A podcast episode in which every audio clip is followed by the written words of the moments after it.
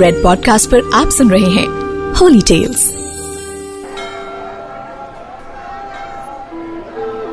भगवान भोलेनाथ के मंदिर में आप जब भी प्रवेश करते हैं तो सबसे पहले आपकी नजर नंदी महाराज पे पड़ती होगी, लेकिन नंदी हमेशा भगवान शिव के पास क्यों रहते हैं? हम जब भी भगवान शिव के मंदिर में प्रवेश करते हैं तो सबसे पहले हमारी नजर नंदी पर पड़ती है। हमेशा भगवान शिव के साथ उनके हर मंदिर में विराजमान क्यों रहते हैं? आज मैं आपको सुनाऊंगा ये कहानी। नमस्कार, मैं हूं हिमांशु शर्मा और रेड पॉडकास्ट के होली टेल्स में आज मैं आपको सुनाऊंगा भगवान शिव के वाहन नंदी के नंदी बनने की कहानी। तो आइए शुरू करते हैं। बहुत पहले की बात है, शिलाद नाम के एक ऋषि थे, पर उनके कोई पुत्र नहीं था। इसलिए पुत्र प्राप्ति के लिए उन्होंने भगवान शिव की आराधना करने का निर्णय लिया। उन्होंने कई वर्षों तक घोर तपस्या की। उनकी तपस्या से प्रभावित होकर भगवान शिव स्वयं प्रकट हुए और उन्होंने शिलाद ऋषि से कहा, पुत्र उठो और मुझे बताओ कि तुम्हें क्या वरदान चाहिए। तब शिलाद ऋषि ने उन्हें जवाब दिया, भगवान मेरी सिर्फ एक ही कामना है कि मुझे अपना पुत्र चाहिए। इस पर शिवजी मुस्कुराए और बोले, अवश्य अवश्य शिलाद, तुम्हारी ये कामना जल्द ही पूरी होगी। भगवान भोलेनाथ से स्वयं आशीर्वाद प्राप्त करके ऋषि शिलाद खुशी खुशी अपने घर लौट आए। वे जानते थे कि भगवान शिव उनकी कामना जल्द ही पूरी करेंगे।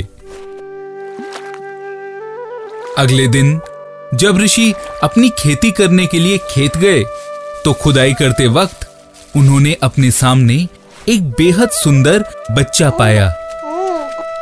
उस बच्चे में सूर्य जैसा तेज था और जैसे ही ऋषि ने उस बच्चे को अपनी गोद में उठाया तभी एक आकाशवाणी हुई, शिलाद ये बच्चा तुम्हारे लिए ही है, इसकी अच्छी तरह देखभाल करना।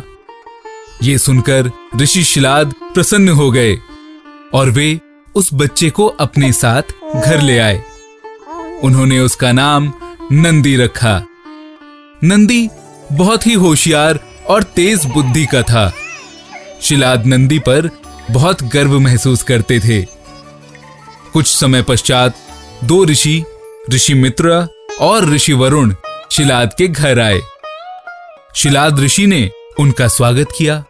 उसके बाद शिलाद ऋषि ने अपने बेटे नंदी को बुलाया और उससे कहा, बेटा नंदी, तुम्हारा कर्तव्य है कि इन ऋषियों की सेवा में कोई कमी ना रहे। पिता की ये बात सुनकर नंदी मुस्कुराए और गर्दन हिलाकर बोले, जी पिताजी। ये कहकर नंदी ने उन दोनों ऋषियों की बहुत सेवा की। फिर कुछ दिन बाद अपनी आगे की यात्रा जारी रखने के लिए उन दोनों ऋषियों ने आश्रम छोड़ने का निर्णय लिया, लेकिन उनके जाने से पहले नंदी और शिलाद ने उनसे आशीर्वाद मांगा। तब ऋषि मित्रा और ऋषि वरुण ने पहले शिलाद को आशीर्वाद दिया और जब नंदी उनके पैर पड़ने लगे तो दोनों ऋषि बहुत गंभीर हो गए और दोनों ने धीरे से कहा, अच्छा बेटा, अपने माता पिता और गुरुजी का ख्याल रखना। ऐसा कहकर दोनों ऋषि चलने लगे। शिलाद ने उन दोनों ऋषियों का हाव भाव देखा और वो घर से बाहर भाग गए और रास्ते में दोनों ऋषियों को रोकने लगे। ऋषिवर रुकिए, आप मेरे बेटे नंदी को आशीर्वाद देते समय गंभीर और उदास क्यों लग रहे थे? कुछ गलत हुआ क्या उससे? शिलाद की ये बात सुनकर मित्रा ऋषि ने शिलाद की ओर देखा और कहा, मैं आपके बेटे को लंबे जीवन की कामना नहीं दे सकता था, इसीलिए क्योंकि मैं जानता हूं कि उसके पास कम समय है। यह सुनकर शिलाद दुखी हो गए और उन्होंने ऋषिवर से पूछा, मेरे बेटे के साथ क्या होने वाला है ऋषिवर? कृपा करके मुझे बताइए। तब वरुण ऋषि बोले, शिलाद, नंदी के पास लंबा जीवन नहीं है। मुझे ये खबर आप तक पहुंचाने का खेद है, परंतु जो सत्य है मैंने वही आपको बताया। ऋषियों की बात सुनकर शिलाद गंभीर और दुखी हो गए। फिर कुछ समय बीतने के बाद शिलाद बड़े दुखी मन के साथ अपने आश्रम वापस लौट आए। उन्हें अपने पिता को यूं दुखी और गंभीर देखकर नंदी को यह अनुमान लगाने में बिल्कुल देर न लगी कि कुछ गड़बड़ तो अवश्य है। उन्होंने अपने पिता शिलाद से पूछा, क्या हुआ पिताजी, आप उदास क्यों हैं? तब शिलाद ने बड़े दुखी मन से उन दोनों ऋषियों की बातें नंदी को कह सुनाई। उन्हें लगा कि नंदी रोएंगे, डर जाएंगे, पर नंदी तो हंसने लगे और उन्होंने अपने पिता से कहा, पिताजी, आप उन ऋषियों की बातें सुनकर डर गए क्या? नंदी को इस तरह देख शिलाद चौंक गए। वो नंदी की तरफ शून्य भाव से देखते रह गए। तब नंदी बोले, पिताजी, आपने मुझे बताया था कि आपने स्वयं भगवान शिव को देखा है। कोई भी इंसान जिसने भगवान शिव को स्वयं देखा है, वो भला ऐसे ऋषियों की बातों से कैसे डर सकता है?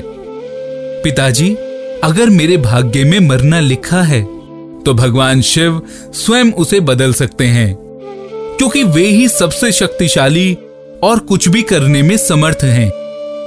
क्या आपको नहीं लगता कि अगर आप और मैं मिलकर उनकी पूजा करेंगे तो हमारे साथ होने वाली ये घटना बदल सकती है? ये कहकर नंदी अपने पिता के सामने झुके और बोले, मुझे आशीर्वाद दो पिताजी। शिलाद ने अपने बेटे नंदी को आशीर्वाद दिया। पिता से आशीर्वाद लेकर नंदी भुवना नदी के पास गए और उन्होंने नदी में प्रवेश करके तपस्या करनी आरंभ कर दी। नंदी की भक्ति इतनी महान थी और उनकी एकाग्रता इतनी ऊंची कि भगवान शिव स्वयं उनके सामने प्रकट हुए। त्रिनेत्र वाले भगवान शिव ने नंदी से कहा, नंदी, अपनी आंखें खोलो। नंदी ने अपनी आंखें खोली तो उसने देखा कि उसकी आंखों के सामने बेहद सुंदर व्यक्ति खड़ा है। नंदी बस भगवान को देखते ही रह गए और उनके पास भगवान से पूछने के लिए कुछ भी शेष नहीं बचा। इसके बाद नंदी के मन में तुरंत एक ही ख्याल आया, कितना अच्छा होगा अगर मैं हमेशा भगवान शिव के साथ रह सकूं। शिवजी ने नंदी की तरफ देखा और कहा, नंदी, तुम्हारा तप इतना विशाल था कि मुझे प्रकट तो होना ही था। अब तुम जो चाहो वो वर मुझसे मांग सकते हो। तब नंदी बोले, भगवान, मैं हमेशा आपके साथ रहना चाहता हूं। नंदी के मुंह से शब्द बाहर निकल गए। नंदी के मन में जो चल रहा था वही शब्द बनकर बाहर निकल आया।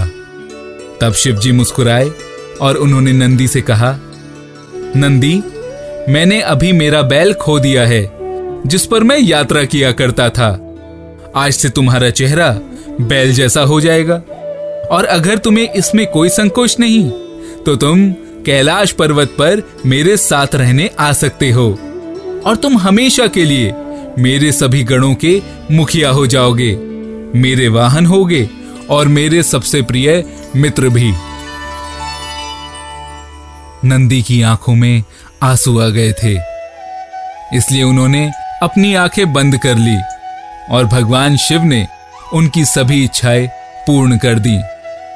तब से नंदी भगवान शिव के वाहन बने, शिव के साथी और सभी गणों के मुखिया भी।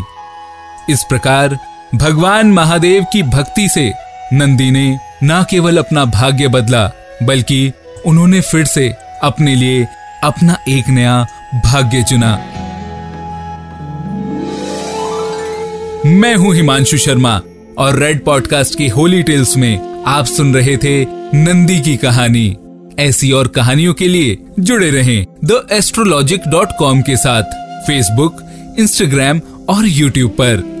धन्यवाद। You are listening to Holy Tales, written by Himanshu Sharma, audio designed by Sudhir Tiwari.